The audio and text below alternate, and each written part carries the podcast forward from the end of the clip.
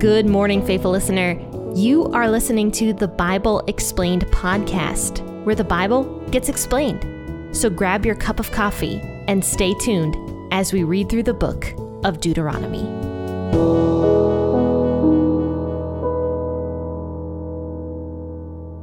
Well, hello there, and happy Wednesday, faithful listener. This is Jen here with the Bible Explained podcast, and today we're going to be discussing the waters of Meribah. And you might recognize that as something that we discussed out of Numbers before. But yeah, we are going to discuss that all over again. And I'm going to bring a new perspective potentially to you guys regarding the waters of Meribah. Because once again, as Moses is going through Deuteronomy and orating it, orating the law to the people, he is retelling the history of everything that went on. So now we are at the waters of Meribah, where Moses committed his sin that made him not allowed to go into the promised land. Now, before we begin all this, just a word from our sponsor, which is myself. But anyway, check the links in the bio of this podcast episode, and you're going to find everything and everywhere that P40 Ministries is. So go to each of those things and subscribe. You know, the YouTube channel is up and running finally. It's been up and running, but I finally have some content on there. I'm going to be producing more content for the YouTube channel. So please go over to the YouTube page and subscribe to the YouTube channel so you don't miss anything over there. And then also, you're going to find my contact information in the bio of the podcast episode and the information regarding the books that I have written. And the one that is brand new that just came out is the Adore, the Advent devotional for teenage girls. And Advent is literally around the corner. It is like two weeks away. So grab a copy for your daughter or for your girls group. Or if you know a teenage girl that could use an Advent devotional, check out the Adore Advent devotional for teenage girls. And you'll find that link in the bio of this podcast episode.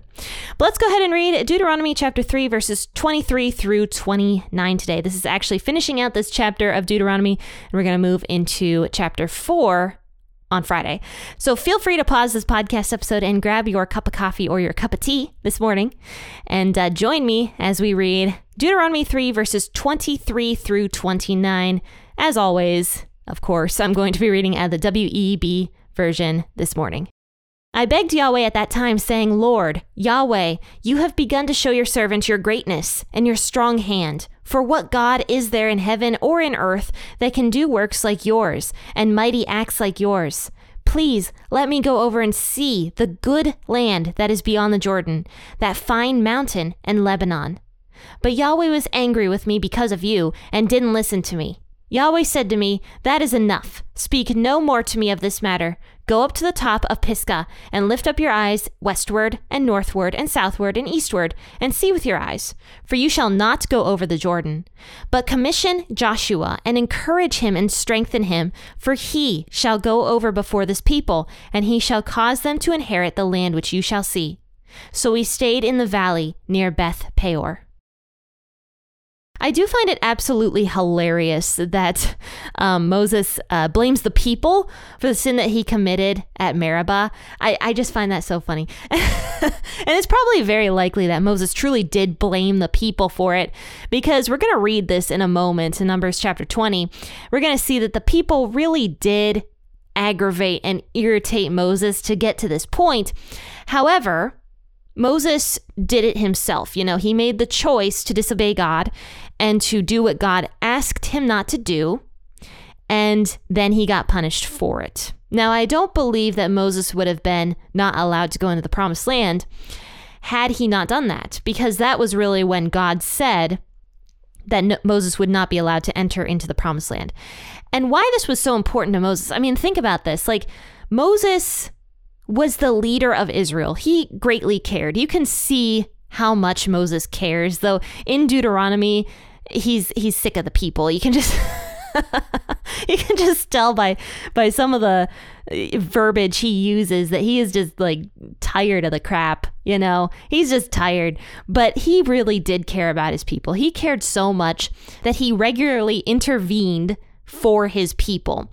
When God was like, I'm going to destroy these people. Like, I am sick of them. Moses is like, No, don't do it, Lord. Don't do it. And then the Lord relents. So, Moses, yes, he, he truly did care about his people. He might have been tired of them now and then, as we often get with our jobs, but he did care.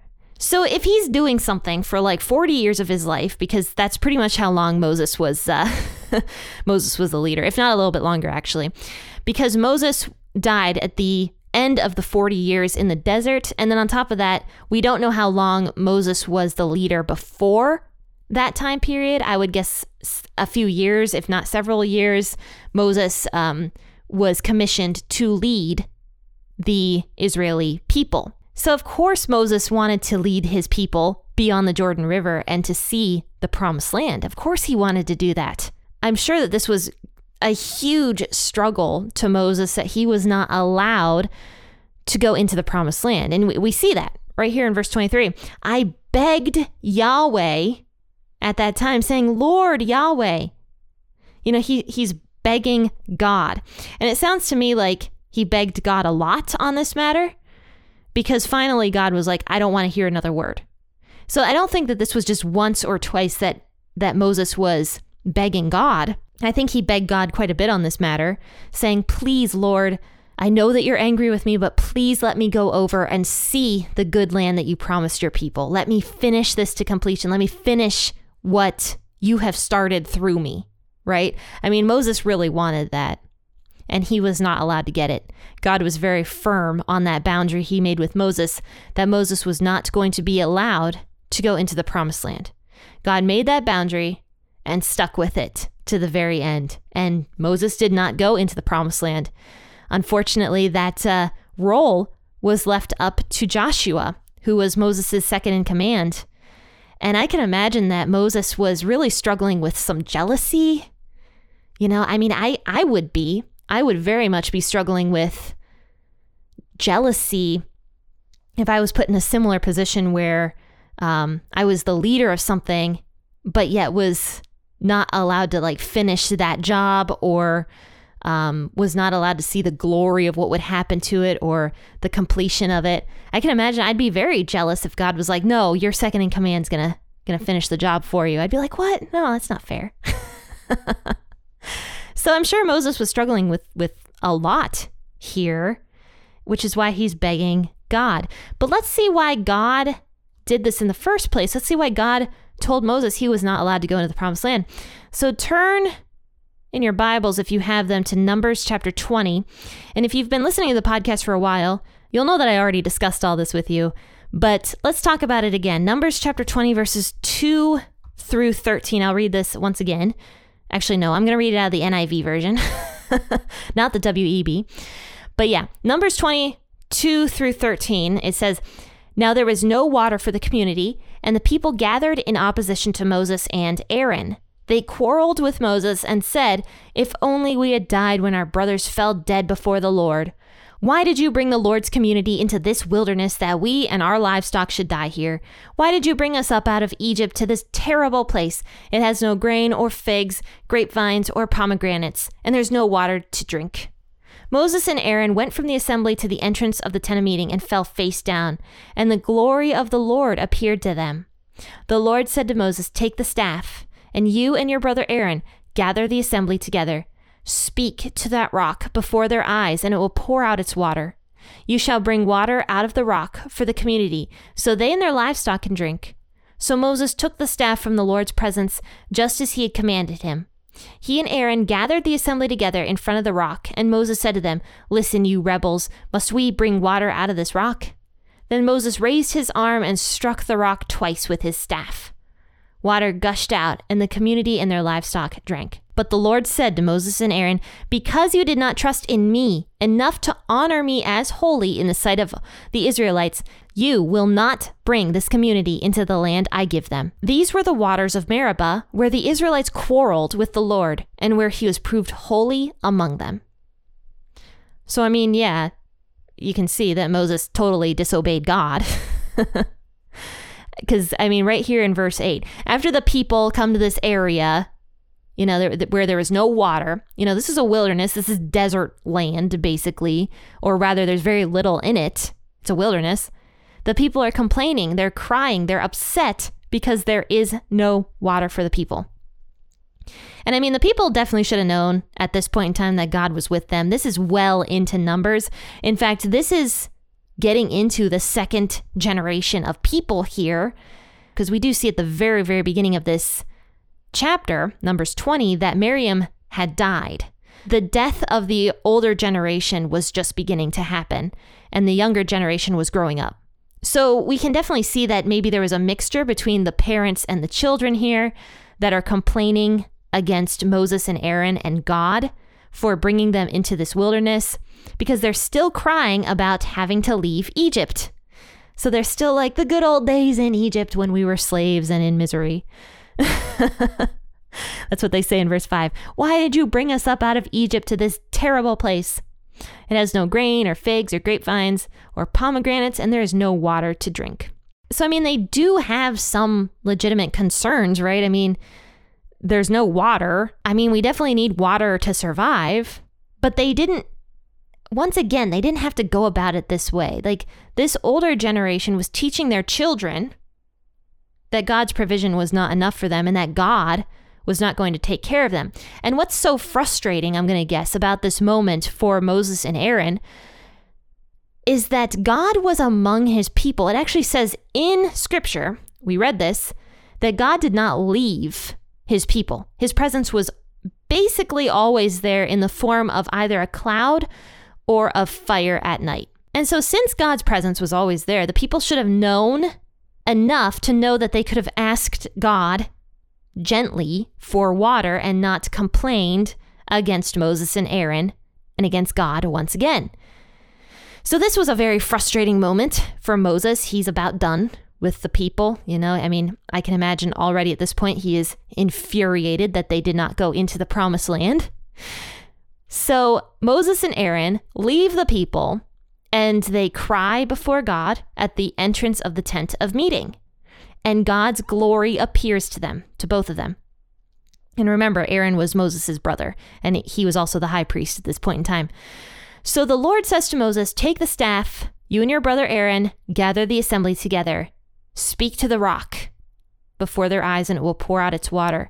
What's interesting about this moment in time also is that this is really the last great complaint that happens before the people take the promised land. The older generation was still around, right? They still had this glory days kind of syndrome happening. But once the children end up growing up, that kind of fades away because the children obviously are going to forget what life was like back in Egypt. All they really know at this point in time is the wilderness. That's what they grew up in, that's what they survived in. So it's just going to be a little different after this point in time. But since the older generation and the younger generation are both intermixed at this point, this moment in time was very crucial for the younger generation to understand God's amazing power. Though they might have known about God's power and seen his presence in the cloud and in the fire, this was a very defining moment for God making himself holy to the next generation of people and them really seeing this wonderful miracle that was about to take place. But Moses, unfortunately, is so angry and he's blinded by rage from the people that he disobeys God's command and he strikes the rock, not once, but twice, strikes it, and the water pours out because God's mercy, of course. In God's mercy, he was still going to feed his people. He was still going to allow the people to have the nourishment, the water that they needed, and the livestock also. So even though Moses sinned, God was still made holy. But then God says to Moses, You did not obey me. You did not speak to the rock like I told you to. Rather, you struck it. You and Aaron both are not going into the promised land. And I'm going to guess Aaron was right there beside Moses. Aaron was just as angry. Aaron did not trust in God's promises. And both of them together were part of this, this sin. But here's what is so sinful about this. Not only did Moses put himself on the same level as God. Shall we bring water out of the rocks? I mean, come on, Moses was not bringing nothing out of the rock. He was just a human being, and he put himself on the same level as God, performing this miracle, right? That was a, a, a big sin that Moses elevated himself. But not only that, many scholars like to say that this rock symbolized Jesus Christ because we actually see that there's a verse in First Corinthians that talks about the rock being Jesus, where water poured out of him, like living water. And it's a direct parallel to this story. And if you remember what happened years before this, Moses had actually struck a rock once before, several years prior to this. But God had commanded Moses at that point to strike the rock so that the water would come gushing out. So Moses had already struck the rock. You know, Jesus was struck for our sins, but he doesn't need to be struck again. And Moses struck the rock twice on top of that. So this is the third time Moses strikes the rock because he struck it twice in this incident, incident and then once before this. Jesus did not need to be struck twice. And if this is a symbolism of Jesus, if the rock symbolizes what happened to Jesus, Jesus was struck once for our sins, and then now through faith, we come to Jesus. And here's what God said to Moses after he uh, he made the sin of striking the rock twice. God says to Moses, "Because you did not trust in me enough to honor me as holy." Right there. Moses didn't have enough faith in God to provide water by just speaking words to the rock. So that's kind of a parallel where nowadays we, you and I, we come to Jesus through faith. Unfortunately, Moses did not have that faith. So that's another interesting correlation that might be the reason why God was so strict with his boundary and his punishment of Moses, that Moses was not allowed to finish his job of bringing the people into the promised land because Moses just did not have enough faith, is kind of where I think God is getting at. And even though Moses is begging and pleading with God, if we go back to Deuteronomy 3, God is like, no, no, you are not going into the promised land. Rather, strengthen and encourage Joshua because he's going to take over the job for you and he is going to bring the people into the land. And we do see that Joshua was a man with, with very great faith. We're going to move into the book of Joshua soon, which is all about Joshua. And we see that he had tremendous, tremendous faith in God and great belief in God. So Moses' role now is not to bring the people into the land, but to encourage Joshua to have that faith in God, to lead the people into the promised land. So all of this just kind of shows God does judge leaders very harshly. And I think that that is necessary if a person is going to be a good leader. People who are leaders need to take the role very seriously. And for example, me, I wouldn't really consider myself a leader in a lot of aspects, but I do teach the Bible. I mean, I'm on the podcast every day teaching the Bible. And God is going to judge me harsher than another person who just listens to the podcast. Because if I'm sitting here teaching stuff that is contrary to scripture, or if I'm sitting here teaching that my opinion is fact, when in actuality it is not fact, that is something that God takes very, very seriously. So I need to be very careful with what I say. And this is why I tell you guys always read the Bible. You know, like don't just take my word for it. Don't just uh, take what I say for fact. Just crack open your Bible and just read it for yourself because that's really the best way that you can gain knowledge as to what the, the scriptures say. So don't just take anybody's word for it. Nobody just read it for yourself. That is something I'm very passionate about. And also, if you are a leader, if you're a church leader, if you're a parent, if you uh, lead a, a small group, it is very important to remain diligent with what God has given us. It's, it's important to do that because God does judge leaders more harshly than he does others. So that's just a word of caution. But faithful listeners, I hope you liked this episode and that you share it on your social media platforms or just tell people that the Bible Explained podcast exists because word of mouth is an excellent way to spread the podcast around and to get people interested and listening to it. You're going to find all my links in the bio of this podcast episode. Click on each one and subscribe to each thing. But I'll see you guys tomorrow for an episode out of Luke. We're going to finish up talking about Luke very soon here, and we're moving into some of the saddest portions of Luke, which is talking about Jesus' death. So tune in tomorrow for that, and I'll see you bright and early. Happy listening, and God bless.